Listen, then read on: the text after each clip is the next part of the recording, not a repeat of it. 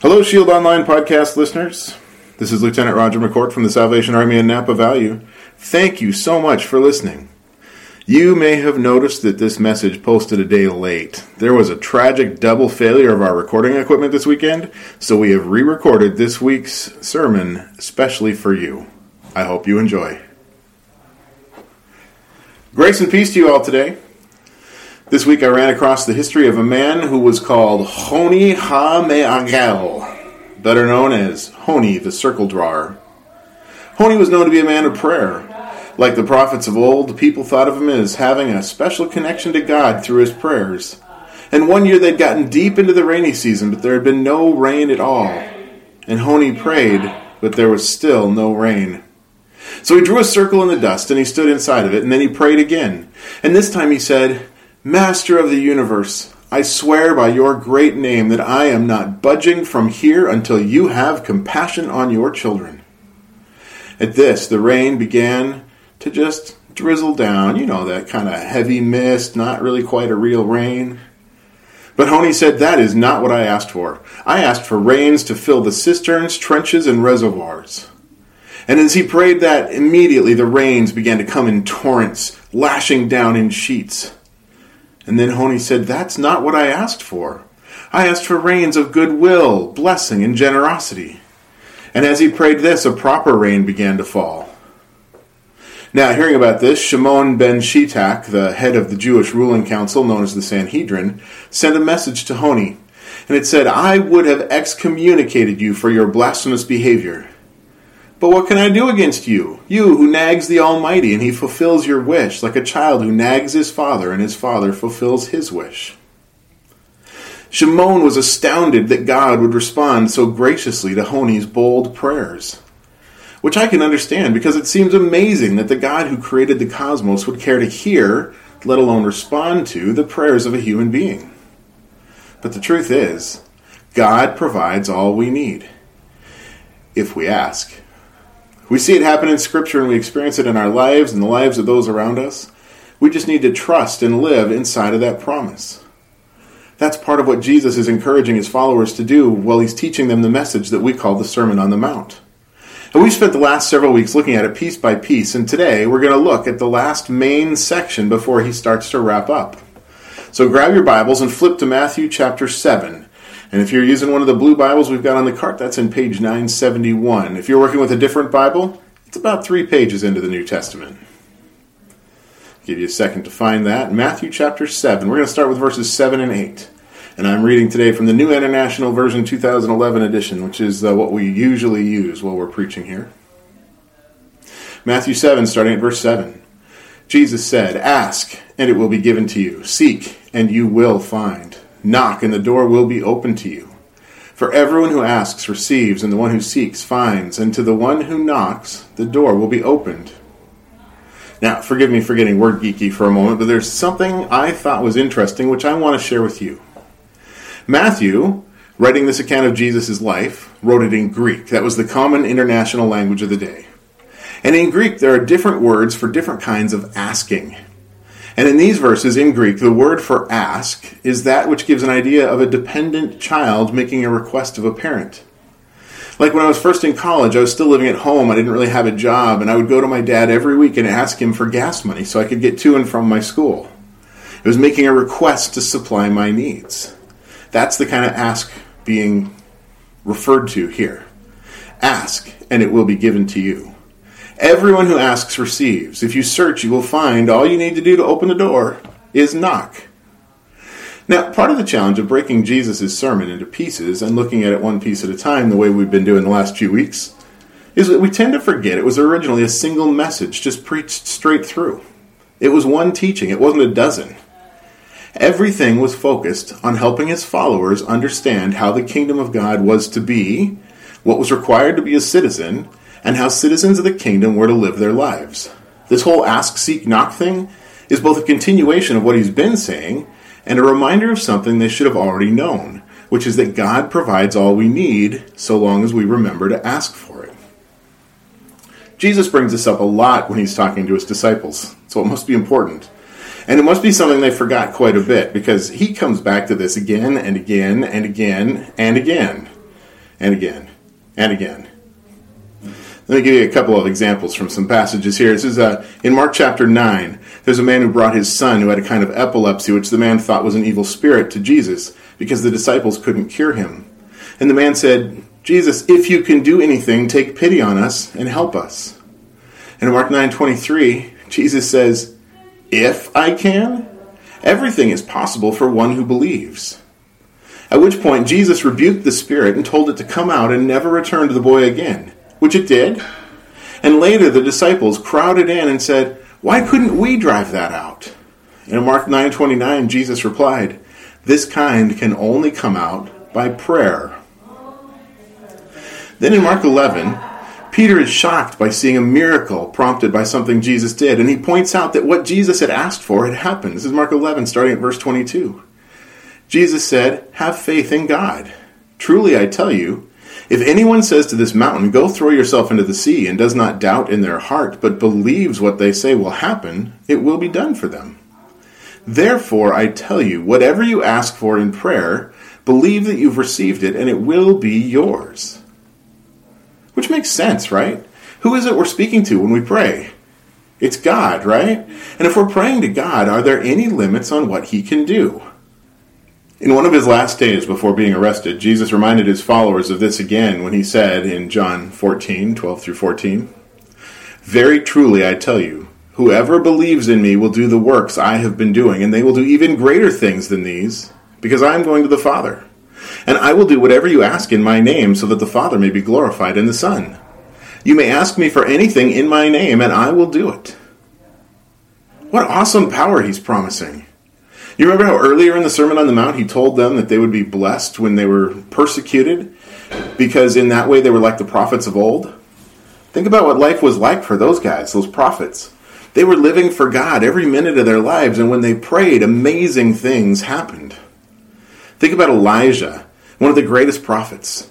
In 1 Kings 17, we hear the results of several of his prayers. There's just there's a whole bunch of his things that he asked for that all line up in that particular chapter. He prayed, and God stopped the rains from falling on Israel. Not just for a few days, but completely stopped. Until a point three and a half years later when God had Elijah pray for the rain to start again, and it did. During the drought, though, Elijah had to go into hiding because the king and some other folks affected by the lack of water weren't very happy with him, as you might expect. The woman he hid with was a widow, very poor, who had only a small jar of flour and a little bit of olive oil left in a jug. And Elijah came, and as he went to stay with her, he said, Could you, could you make me some bread? And she said, This is all I've got. So Elijah prayed, and God turned the jar and the jug both into an unending supply of flour and oil. Elijah and the woman and her family had all the food they could eat the whole time that he stayed with her. All from that little jar and that little jug. And while Elijah was there, the woman's son, he died. He got sick at first, and even though they cared for him and tried to nurse him back to health, it eventually came about that he just stopped breathing and was dead. It happens. In those days, it happened a lot. It still happens today. But to this woman who had already lived through the death of her husband, the grief was crushing, was unbearable. Not that the death of a child is ever tolerable, but this just ended her world. She turned on Elijah, accusing him of bringing God's attention to her sins and getting her son killed as a result. The prophet, he took the boy's body and he laid it out on a bed. 1 Kings 17 20 says that then he cried out to the Lord, Lord, my God, have you brought tragedy even on this widow I'm staying with by causing her son to die? Then he stretched himself out on the boy three times and cried out to the Lord, Lord, my God, let this boy's life return to him. He prayed. He prayed with passion and purpose, and he questioned, God, did you do this? If anyone ever feels guilty about questioning God, just remember even Elijah had questions for God. God, are you responsible for this tragedy? But then he prayed. He said, Lord, let this boy's life return. And verse 22 tells us that the Lord heard Elijah's cry and the boy's life returned to him, and he lived. because that's what they needed. The widow needed her son alive to love so that her grief and guilt wouldn't end her. And Elijah needed the boy to live so that he could remain in his hiding place until it was time for him to be seen again. They needed that son alive and breathing, active, full of laughter and tears like the rest of us. They needed it. And God provides all we need when we ask. That's what happens for people like Elijah who live inside that promise of God. It's what Jesus demonstrated in his own life and what he said could be a part of each and every one of ours. Remember Matthew 7, verse 8? For everyone who asks receives, the one who seeks finds, and the one who knocks, the door will be opened. Now, you're probably all thinking you could pray to win the lottery or to rule the world or have your enemies just die so that you don't need to bother working out what it means to love them, right? Except there's something more here. Something which applies, though it may take some thought to understand. Here's what Jesus says next, verse 9 Which of you, if your son asks for bread, will give him a stone? Or if he asks for a fish, will give him a snake? If you then, though you are evil, know how to give good gifts to your children, how much more will your Father in heaven give good gifts to those who ask him? When your child that tiny, mobile moppet, whose flesh of your flesh, blood of your blood, created at least in part because you took steps to make them, comes to you with hunger in their big, shiny eyes and says, Please, may I have something to eat? Are you going to look down at them in love and hand them a fistful of razor blades to chew on? Of course not. Now, bread and fish, those were the staples of life in first century Palestine, especially around Galilee where Jesus lived and taught. This is what people ate every day. It was the food that sustained them. Jesus has drawn a picture of a helpless child turning to the one person they trust most in the world, the one who has the most responsibility to see that they're fed, clothed, sheltered, and held safe, and asking that person to provide the most basic element of that care. And then Jesus says, you know what, no matter how screwed up we might be, we all understand that this is something we can do because it's right that we should do it. So, how much more will the Father of us all do the same? This is a kind of rabbinic teaching which Jesus was very good at, called Kol Wahomer in Hebrew. Don't, don't worry, there won't be a test on this later, but it's going to come up a few times. Kol Wahomer. It can be translated as light to heavy or lesser to greater. Hillel, who was one of the ancient sages who lived and taught before Jesus, he made Kol Wahomer his first rule of interpreting Scripture. And many of the sages and rabbis used the principle to demonstrate the points that they debated. Essentially, what this rule says is that anything which applies in a less important case also applies in a more important case. What matters in light things also matters in the heavy things. Kol Homer. You can often see this kind of rhetoric being used when you see the phrase, how much more? in an argument. You're evil, but you know how to give good gifts. So, how much more will God give good gifts? What Jesus is arguing for here is our image or idea of who God is. He's saying that God isn't some reluctant stranger who can be begged or manipulated into giving us what we need. He's not a malicious tyrant who takes some kind of sadistic pleasure from playing tricks on his creation. It's not even right to view God as like an indulgent grandparent who's willing to give their grandchildren whatever they're asked for. Instead, he is the best of fathers, ready to equip his children with all the good things that they need. In Isaiah chapter 49, verse 15, the Lord says, Can a mother forget the baby at her breast and have no compassion on the child she has borne? But though she may forget, I will not forget you. See, God remembers us, He cherishes us and he will give us good gifts. Psalm 37 4 says that if we take delight in the Lord, he will give you the desires of your heart. And in Psalm 84 11, we hear that the Lord bestows favor and honor. No good thing does he withhold from those whose walk is blameless. You know, human parents may prove to be untrustworthy, but God is always faithful and always true. Do you know what that means? That means God is never going to give any of us a bad gift. Never.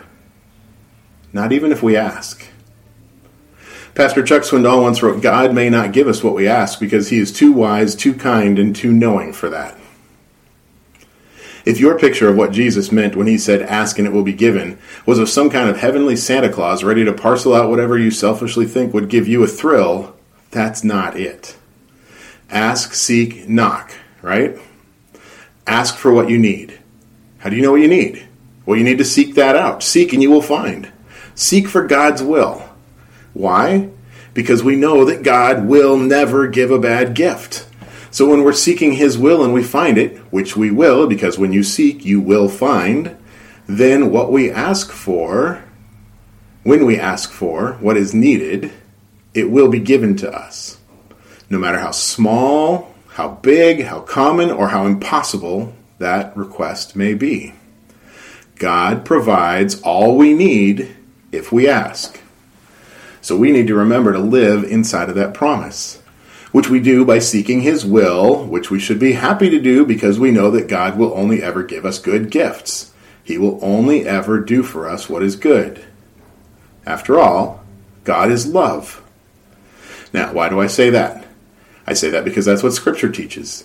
It's throughout the whole book from the beginning to end, but it's particularly blatant in places like 1 John chapter 4, which says, I'm going to quote this directly so that you can see how it puts it, where I got this God is love stuff from. It says in 1 John chapter 4, God is love. In fact, it says that more than once. Here it is again in 1 John 4, verse 8.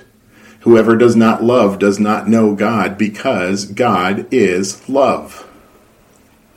God is love, and he acts according to what I'm going to call the principle of love. Okay, I confess I didn't come up with that name, but I like it. The principle of love. Some people call it by a different name, and that's okay. Jesus didn't use a fancy name when he taught about it. He said, Ask, seek, and knock. He pointed out that God only gives good gifts. And then he said, This is Matthew 7, verse 12, Jesus speaking, he said, So in everything, do to others what you would have them do to you, for this sums up the law and the prophets. Now, like much of what he's been teaching, this is the opposite of what the world generally does, even though there are a lot of people who pay lip service to this principle of love. What we see from the world is better referred to as the principle of retaliation. Particularly in societies that are formed by honor and shame more than by what we think of as right and wrong, things that paid in honor would be rewarded, while things that brought shame would be avenged. Or at least that was the thinking. One who did harm to another invited that other to do harm in return. You kill one of ours, we kill one of yours. You act in a way we don't believe, respects our laws, then we're going to enforce sanctions against you. You send protesters, we send riot police. You call me an idiot, I call you a pinhead.